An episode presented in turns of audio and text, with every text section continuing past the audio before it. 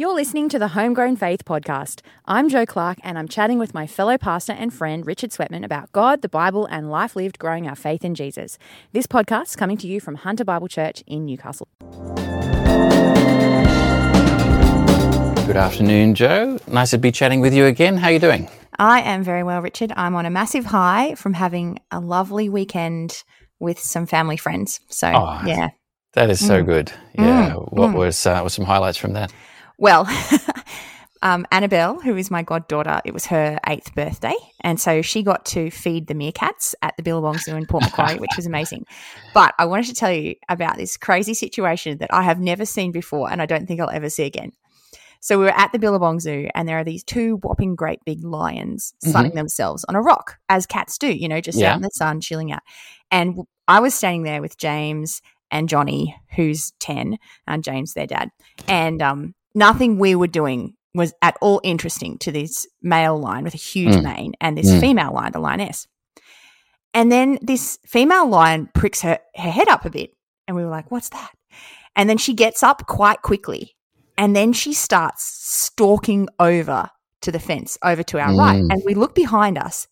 And there is a man who we have been kind of wandering through the zoo around at the same time. You know how you just happen to be ex- going through all the exhibits with the same kinds, like people who start at the same time. Yeah. Anyway, he's there with his wife and like two year old toddler.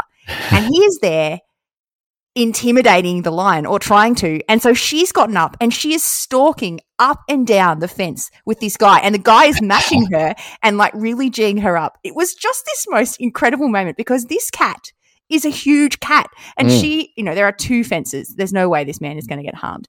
But he was, he wasn't trying to rile her. He was just interested in how she'd react. And he definitely stepped back when she seemed to get quite, you know, frustrated. But, and he Mm. like let it go. But I couldn't believe it. I, it would never occur to me to think, I'm going to rile up a large lioness. What was he? What kind of things was he doing? Oh, he was just kind of really like staring her down and using quite funny body posture, like almost like intimidating, like really on edge. And so she was on edge and her tail was flicking and her shoulders were like kind of like in the Lion King when they're trying to like get their prey. Anyway, it Mm. was it was fascinating to watch and I thought I would never do that. Yeah, not, not planning to imitate. Did, did the lion roar or? Uh, No, didn't get anywhere Yeah. near that. But she definitely she was stalking up and down the fence and being like, "I'm going to get you, man. I'm going to get you, man." it's Wow. incredible. They're an incredible beast. Yeah, the thing I. I, I always I'm aware of when I'm at at, um, at zoos, which hasn't been a while, but uh, it's like being all friendly with the animals. I just because I just feel like I'm letting them down. You know how some people go, "Oh hi, hi, yeah, I really care about you. I'm really interested," and then they're gone, and I can't do that. I just kind of I'm there at the animal and say, "Look, I know I'm I'm watching you. This is not a long term relationship. Um, you don't I don't know you anything. You don't owe me anything." Um, we don't have to have doing- an emotional bond. yeah, thanks, thanks for doing your bit. Um, I'm moving on to the next animal now. I've had my 25 seconds with you. So, I've genuinely never been concerned for the emotional journey of the animal that I Yeah. have not emotionally engaged with. Really? Wow. don't you I- care about I- their feelings when you? I do care about their feelings, but I don't care about how I interact with their feelings. I more care about, oh, you're in a cage.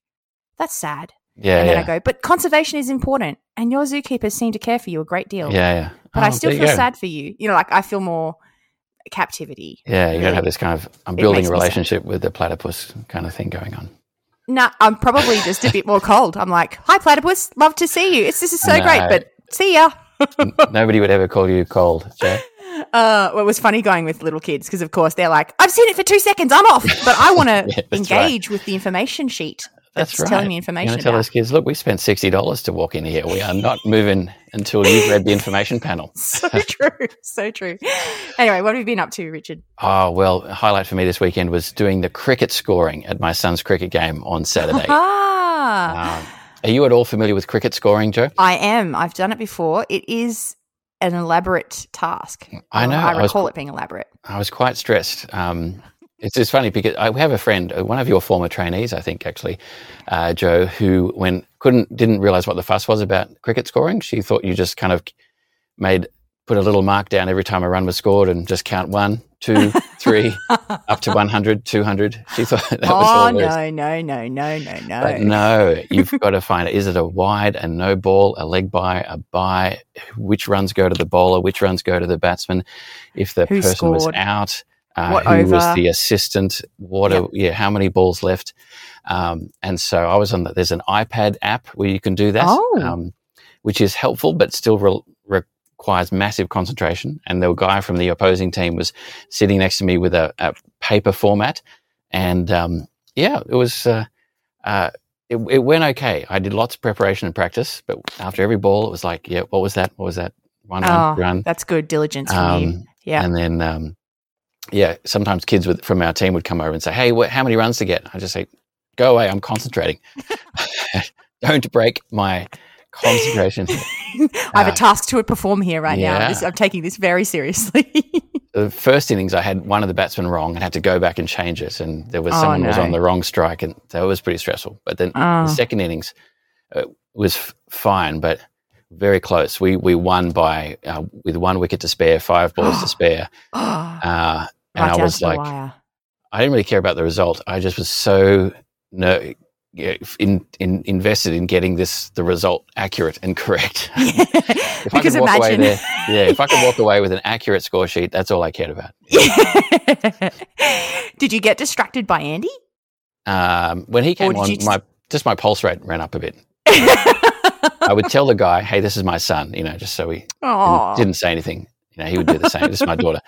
But, um, so there's a like, mutual respect of we're dads in this moment, not just Yeah. scorers. So Yeah. we're not going to comment critically on, you know, how that person could have done a different batting situation. Now we're just going to be like, oh, that was excellent. yes, that's right. So in, interesting experience. Thankfully, I won't be on for another month. But uh, yeah, scoring on the weekend. oh, that's no joke. Oh. Um, Oh, but uh, how about Bible stuff, Joe? What are you reading in the Bible?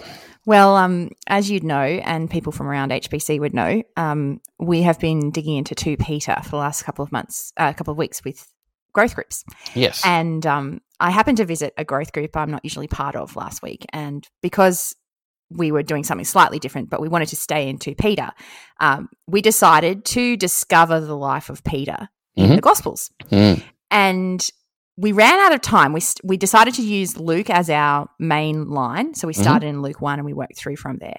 And we engaged with, oh, Simon Peter, how does he get his second name? What does Peter mean? Peter means rock Mm. but um, we didn't get into Acts. And so I thought, all right, I'll pick it up um, and I'll go through Matthew. So I started going through Matthew the other day, and there's not a heap of references in early Matthew to Peter, but I got distracted today. Um, so I went on a tangent, and so I thought I'd share that with you. Yeah. So basically, in Matthew 8, um, Peter's mother in law is healed of sickness. And the girls who we were reading the Bible with last week and engaging about Peter's life, we, we agreed, oh, that's right. Peter was married, which is just a nice thing to keep remembering that, oh, that's right. He had a wife. Mm. And then someone offhandedly said during the group last week, oh, um, oh, yeah, that's right. Because it mentions in one of the letters that Paul could be married, but he's not. But the other disciples are. Mm. And I thought, oh, that's interesting, but I don't know where that is. And so on my tangent of reading about Jesus healing Peter's mother in law at Peter's house, I thought, okay, Peter owns a house. He has a mother in law, which means he has a wife, which means he probably has kids, though we haven't seen any reference of that. Mm. Um, all right, I'll go find that passage. And I found it, and it's very interesting. So I'll just read it. Yeah. It says um, uh, 1 Corinthians 9, verse 3.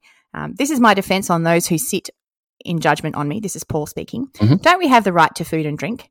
And then this is the sentence that interests me. Don't we have the right to take a believing wife along with us, as do the other apostles and the Lord's brothers and Cephas? Mm. Or on, is it only I and Barnabas who lack the right to not work for a living? So Paul is talking about working for a living and all these kinds of like money and the church Yeah. providing, etc. But he describes what the life of Peter's wife was, which was to go along with Peter. Yeah. And so that makes me wonder did she actually travel around? Because Peter was in Jerusalem for a lot of stuff, but I imagine he traveled Yeah. around a lot Yeah. um, after Jesus had um, ascended. Mm. But yeah, it just made me think about Peter's life and how he would have had husbandly responsibilities and he had would, would have had to be a 1 Timothy 3 guy with his marriage. Yeah. And hopefully, the Lord blessed them with kids, you know, as a Mm. blessing for all marriages, if, Yeah. possible, if God's will. And so, anyway, it just got me thinking today and interested in Peter's life. Yeah, yeah, it kind of rounds out the, the, the picture we have of him. Is uh, there's so much, yeah, like he's the, this um, opinionated, uh, lively Yeah, guy. yeah. um, can be a bit foolish, Yes. um, but uh, then uh, here he is as a yeah married um, with the wife he had before Jesus called him, most likely, Mm. and um, yeah, at some point. Um, there's that line about leaving wives for a little while, and then Mm. now she's on these uh, missionary or the church visiting journeys with him. So Mm. And it, it makes me think as well, the reason it was so interesting to me was because in 2 Peter 3, Peter is consciously writing with his death in mind. Like he talks about Yeah. that. Um, yeah, And so, and he's writing to stimulate them to to wholesome thinking, and he's writing to remind them of what they've been taught in the Gospels. And and so I think, oh, he's actually also he would have in mind, I'm going to be leaving my wife, unless she Mm. happens to die at the same time as him, which we have no information about. Of yeah, course. yeah, Um, and and he doesn't mention that, which I actually think is incredibly selfless, um, because that would be a very significant thing to know that okay, Jesus has indicated to me that I'm going to be dying soon. I'm going to be leaving soon, whenever that happens. However, but um, and whatever that soon means. But yeah, um, it just helps me to read 2 Peter differently because I know a little bit more of him having read League Yeah, the yeah. Girls last week and then trying to find out more this week. yeah. So, hmm. I love your uh, curiosity and um, yeah, exploring the Bible and finding out more about Peter. I think Mm. that's great. Well, this group last week was so great. We just inspired each other to curiosity. We'd ask questions and try to answer them. So it was the best of the group, and then me just carrying on on the ca- coattails of last week. So, it Yeah, great. yeah. But what about you, brother? What have you been reading? Uh, yeah, I've picked up a new book recently um, as our uh, our hub, our midweek venue. Our church offices had a bit of a book cleanup, and that's a good time to catch a few books. I, I mean, I was very good. I got rid of books that were not being used or were not helpful, but um, Mm. this one was. Uh, uh, that I've kept is uh, called Evangelical Preaching, an anthology of sermons by Charles Simeon, uh, introduced by John Stott. Now, have you do you know Charles Simeon? I do, but I'm very feeling very vague. So remind me. Yeah, yeah, I've, I've, I know his name. I've, I even did an essay with him on, on him on college. My memory's faded a little bit, but he was an Anglican minister, uh, Mhm. lived 1758 to 1836, Mhm. um, and uh, very influential, serving at a long time at Holy Trinity Church in Cambridge, Okay. and um, with a big ministry to university students at that Mm. time, many of whom were going into Christian ministry. what year was um, it again? Can you remind me? Uh, he was, lived from 1758 to Okay. um, 1836. Okay. Okay. and um, a good guy for Australians to know because he actually had a big influence on Christianity in Australia. Um, Richard Johnson, the first chap- the chaplain on the uh, First Fleet, came out of Simeon's ministry. Uh, so did Samuel Marsden um, and Wow. many others who, um, yeah, for the sake of the gos- gospel, took on the hard job of um, uh, chaplaincy and ministry in Australia. So Mm. we are thankful to Charles Simeon, and uh, Mm. his, his ministry to university students has also been uh, an influence on um, people like Philip Jensen. So Mm. um, here it was a very nicely packaged um, book of his some of his sermons, um, Ooh. and uh, which yeah, just a great opportunity to um, yeah read that. Um, I don't know, you an, an old book, an old stuff.